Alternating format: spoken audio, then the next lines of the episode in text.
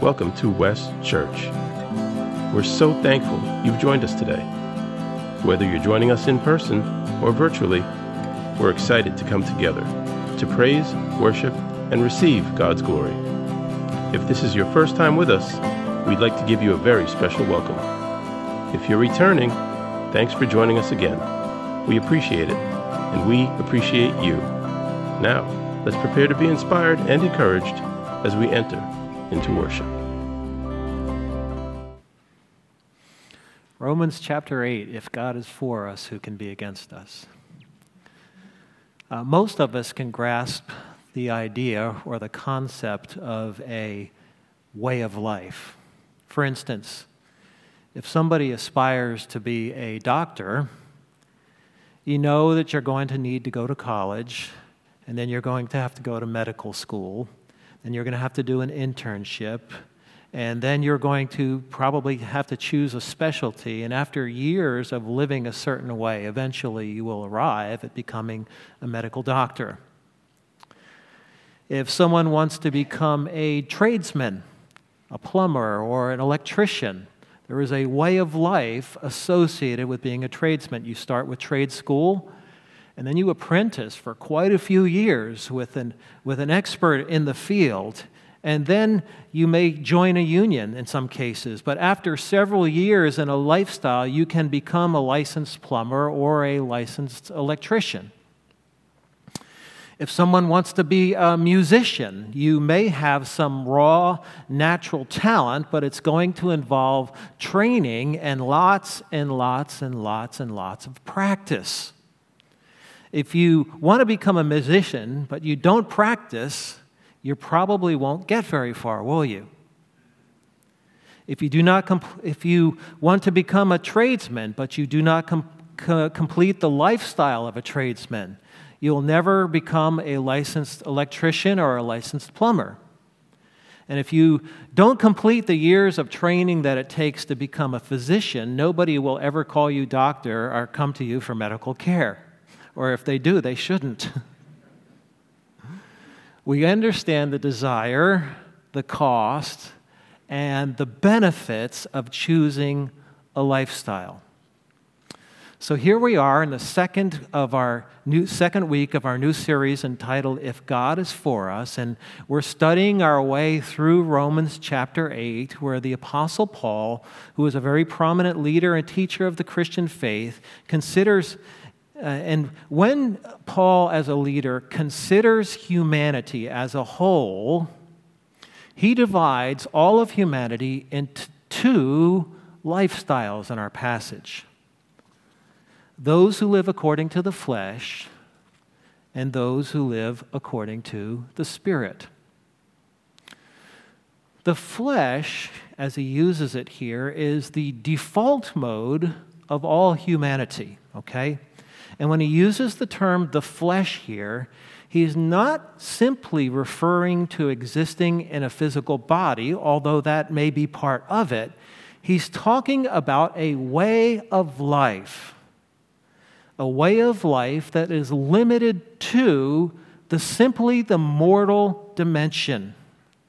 It is a life that is purely human apart from God. It is a life lived without God in the world. Today, this would include both religious and non religious people. There are many today who feel that they, they do not have a genuine need for God in their life. And, and they view God as an invention of humanity to try to cope with the unknowns in the questions of life that we struggle with. And Paul would say, yes, those people are living in the flesh because they, they deny God exists. But Paul also considered religious people to be in the flesh. He considered himself to be in the flesh at times. And this is a person who wants to do good they may even understand the commands of God. They may even think God's commands are good. But a person in the flesh knows God's commands are good, but often, but they don't keep them. they disobey God. Sometimes they do so unaware, sometimes they do so quite willingly, and they find themselves unable to keep God's commands. We don't desire what God wants for us. And we, even though we talk about these things, uh, when Paul speaks about living in the flesh, he's talking about those. Who, there, there are some who are, are more moral than, than, than us in church here. And when he talks about the flesh, he's not talking about being moral or, or being immoral necessarily. He was a highly religious rabbi of the strictest conservative sect of Judaism known as Phariseeism. He had a very, very, very high view of God's law and of what is morally good. And he aspired as a rabbi to be morally good. And there are people who do not bow their knees before God that are incredibly moral. They are more moral than some. There are people who are more moral than me, but don't call Christ their Savior. There are some people who are more generous than me. There are people who treat people better than me. But they don't do so out of love for God's grace and mercy, but out of a sense of a high personal duty. And you see, God's law is good, it's not bad. It's right. It's not wrong. And when you keep the law, you are morally better than someone who does not keep the law. But as a religious person, Paul aspired to the law, but as an honest person, he acknowledged that he fell short of the law, and he finds in himself a condition that is hopeless and condemning. And when we break God's commands, we find ourselves judged by God's commands. And if God were to deny his commands, he himself would be morally corrupt and therefore no good. But if God is true to his commands, then we fall guilty before them, and he should justly judge us because of our violation. And all of us find ourselves living in the condition which Paul calls according to the flesh. He speaks of it as a mindset, a mindset that believes in myself before God. It's a mindset that comes sometimes says, I'll keep trying. I knew I fell short, but I'll just do better next time. Or it could be the mindset that says, I quit. I don't want to try. I will ignore what God wants and do my own way of life. Both the religious and the irreligious, both the moral and the immoral, live according to the flesh, according to Paul. And Paul refers, and he goes on to say that the flesh leads to death. In part because we will all die, that's part of it. But the other part is that we will we run the risk of dying without God, separated from God, alienated from God, with no hope for a better future beyond the pleasures or the struggles of this life. And nobody keeps it all because we live according to the flesh. Nobody measures up because we live according to the flesh. Faith is not a ladder that we climb in order to get God by trying harder. Verse 8, which we read together, kind of a depressing verse, but here it is. He says, Those who are in the flesh cannot please God. If we all live in the flesh, and, the, and that's the end of the story, every single person finds himself or herself unable to please God. That is hopeless. That is death. That is, fle- that is the flesh, and we need a new life, but we are unable. Do you see, have you felt, can you identify with the predicament that Paul describes here when he talks about living in the flesh? Really, it means two things. It means, number one, to be guilty, we're condemned by the law of God because we fail to keep it and fail to want to keep it. And secondly, we are powerless. Not only do we not keep the law because we don't want to, but we're unable to keep God's law. And this is not the fault of God that we are unable, but it's the fault of our own diseased souls. And we do not and we cannot obey the God who made us. And as we read in our call to worship, God knows this about us. God sees this about us. He sees our fickle and sometimes unbelieving hearts. He sees our doubt. He sees the weakness of our desires for Him and our stronger desires for other than Him. He sees it all. He has told us what real life looks like, but we not only don't want it, but we're unable to obtain it and what's encouraging to me at this point in the game, and what encouraging to us, is that God knows this and sees about the, all this about us. And instead of walking away and flushing the entire creation down the toilet in disgust, He instead provides a way for us to receive a new life. And Paul calls this new life life in the Spirit. And what we're going to see today is how God provides that new life and what that new life is shaped like. All right? So, will you look with me again at verses 3 and 4, which we read together? He says, For God has done what the law weakened by the flesh, could not do. By sending his own Son in the likeness of sinful flesh, and for sin, he condemned sin in the flesh, in order that the righteous requirement of the law might be fulfilled in us who walk not according to the flesh, but according to the Spirit.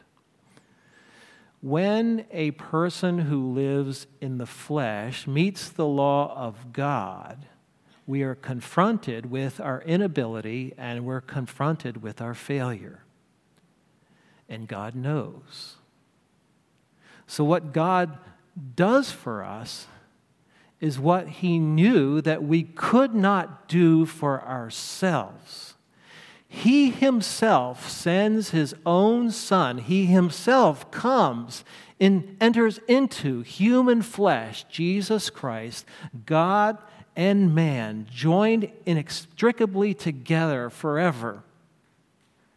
And Jesus experienced all the weaknesses of humanity, and yet, as he experienced all the weaknesses which we experience, he was not compromised morally or spiritually in his relationship with God. He does the entire will of God. He keeps the law of God every day of his life. And he was the only man who was never guilty of breaking the law of God. And it was this that qualified him to serve as our sacrificial substitute on the cross. He was not just a martyr executed by Israel or executed by Rome for crimes against the nation. Jesus died as a sacrifice, what the Bible calls for an atonement. His life was offered to atone for, to pay for, to cover over as a substitute for our judgment the judgment that we deserved for our disobedience to the law of God, for the guilt of our flesh, that was poured out upon Jesus on the cross, so that God condemned our sin when he condemned his son to die, and in so doing, God condemned sin. And our sentence was placed upon Jesus so that our judgment would pass on to him. And when a person turns to Jesus in repentance, they receive what Jesus has done and find that our sin was placed upon him and we are set free. Free from guilt, free from condemnation, free from shame, free from death. We are no longer alienated from God because all of the burden of sin that alienated us from God has been lifted. And we are accepted in Jesus. We are accepted not because we try so hard, because we're moral immoral, religious, or irreligious. We are accepted because we believe that Jesus died for us and did for us what we could not do for ourselves. And God Himself steps in for the guilt of our flesh and removes all condemnation that separated us from love, God's love. And God looks on us in our helplessness, in our hopelessness, and our powerlessness, and He has compassion by providing Himself what we could not obtain freedom from the burden and guilt of condemnation. And what Jesus did on the cross was once and for all. He cancels the debt of all our sin, past, present, and future. Jesus doesn't have to come back and die on the cross again for the sins that I will commit tomorrow.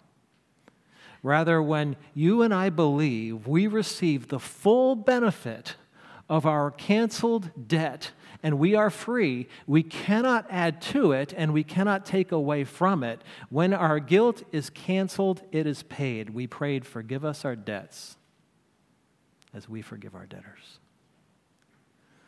You know, if, if, if you struggle financially, and you, you find yourself in debt and you, you come to me for help and you say, Bill, I've, I've fallen behind on my bills.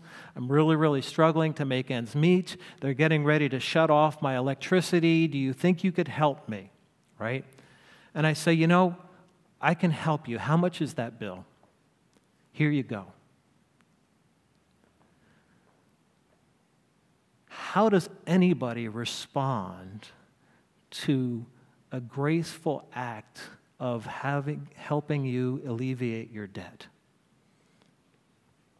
With thanksgiving, with joy, with happiness, you have set me free when my guilt and my debt is paid, it's canceled.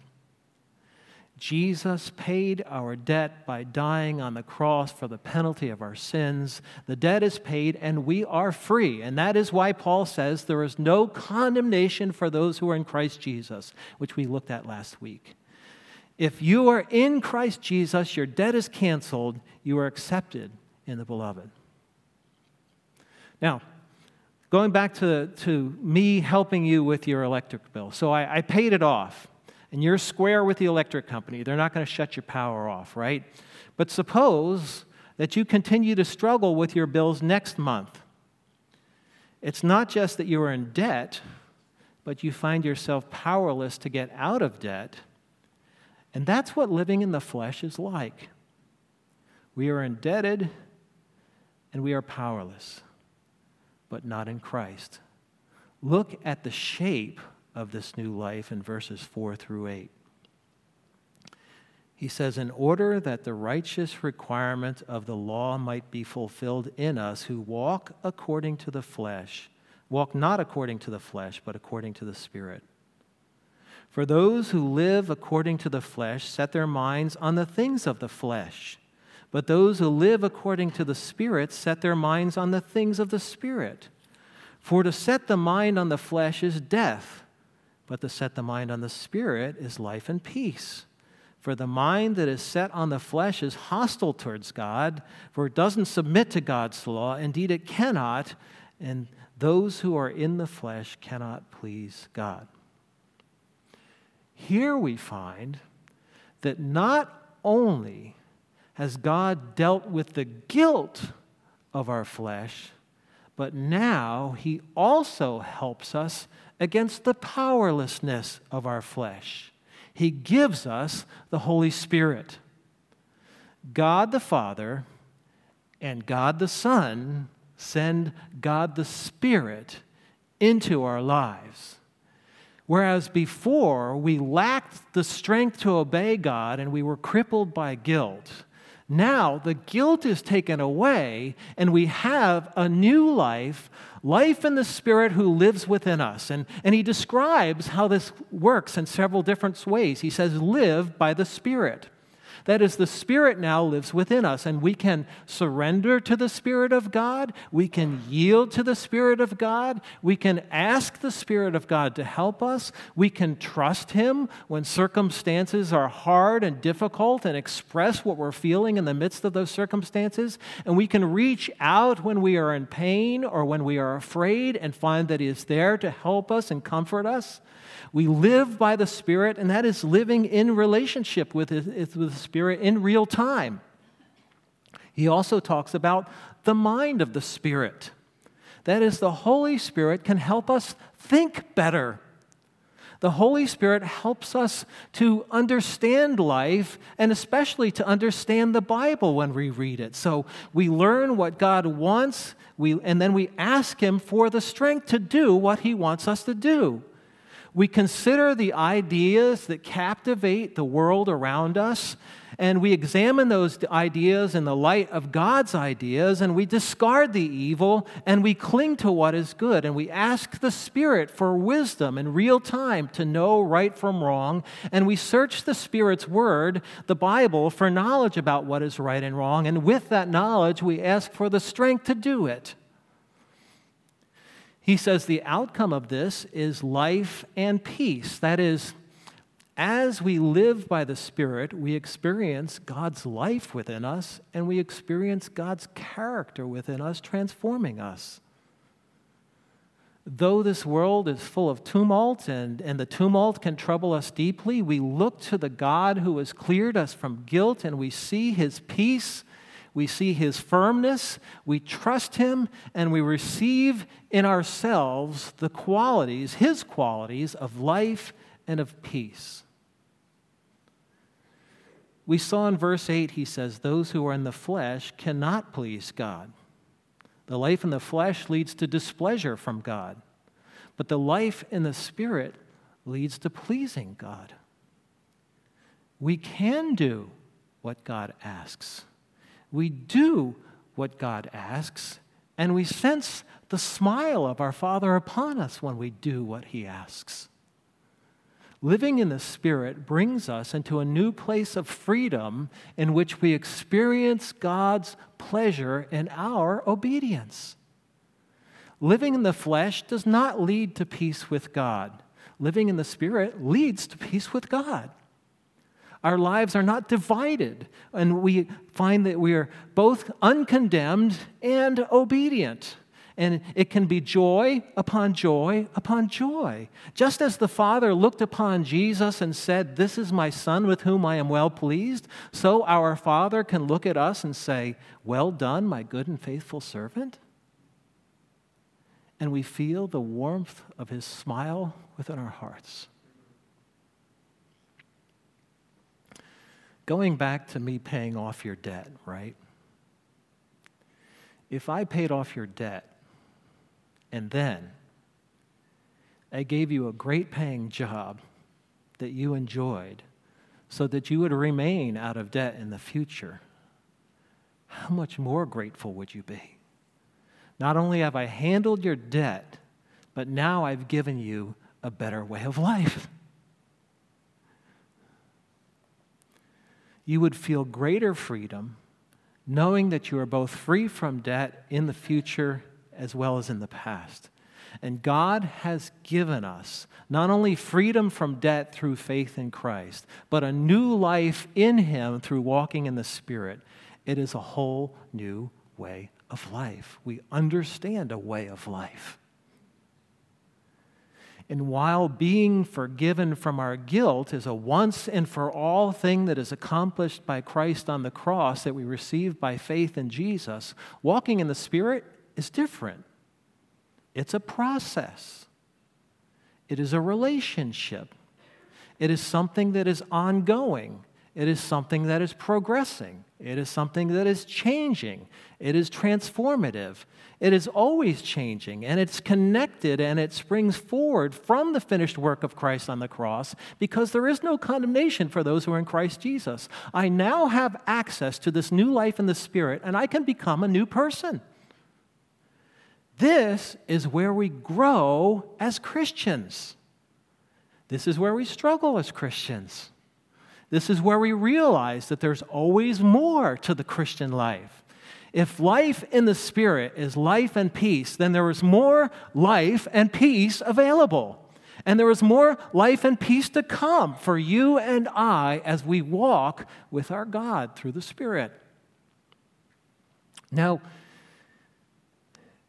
in our Western world, sometimes personal growth or spiritual growth is kind of really, really closely linked to academic growth and professional growth. Many people today view growth as what we are learning or what we are doing professionally. And this perspective has sort of bled over into the church as well. So sometimes we tend to think of Christian growth as what we are learning. So we go to Bible study and we go to Bible college and we can go to seminary because there we will learn about God so that we will grow in God. But here's what I found I can understand and learn a great deal about God. And that, that understanding and that learning isn't bad, it's good. But my relationship with God and my obedience to God don't match what I know.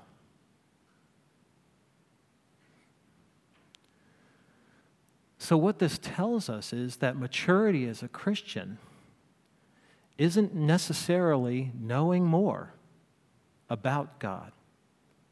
It is life in the Spirit, not life in school. It is God in our lives as we're living our lives together and in the world.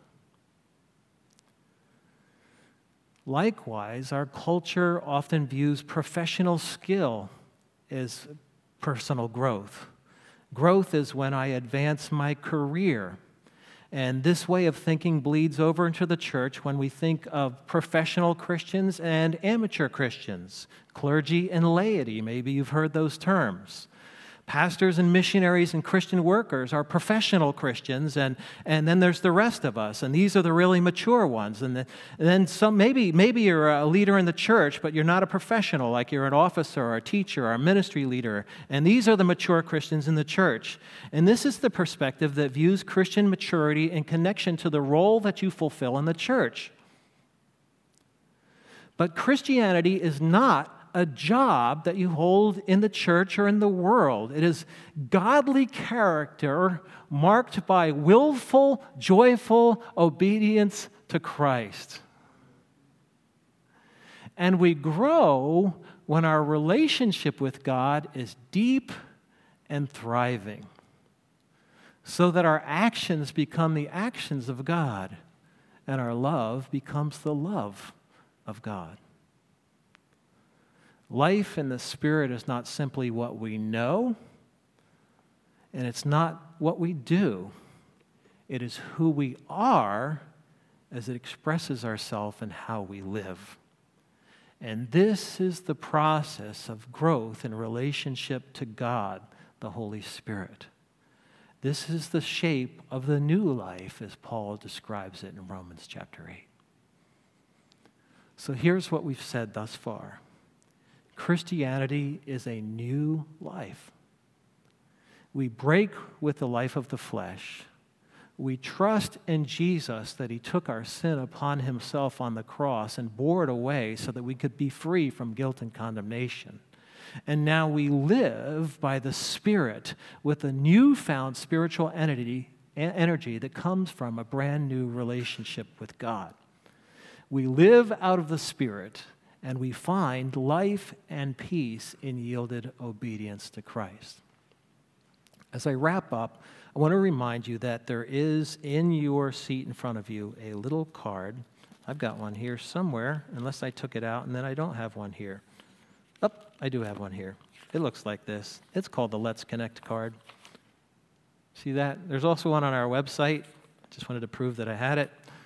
And you can use this to communicate with me, whether you're a first time guest, a second time guest, or an all the time guest. And this is how I would like to challenge you to communicate this week. Which of these areas of the new life would you like us to pray for you most about? Do you struggle with the flesh? Is that where your battle lies?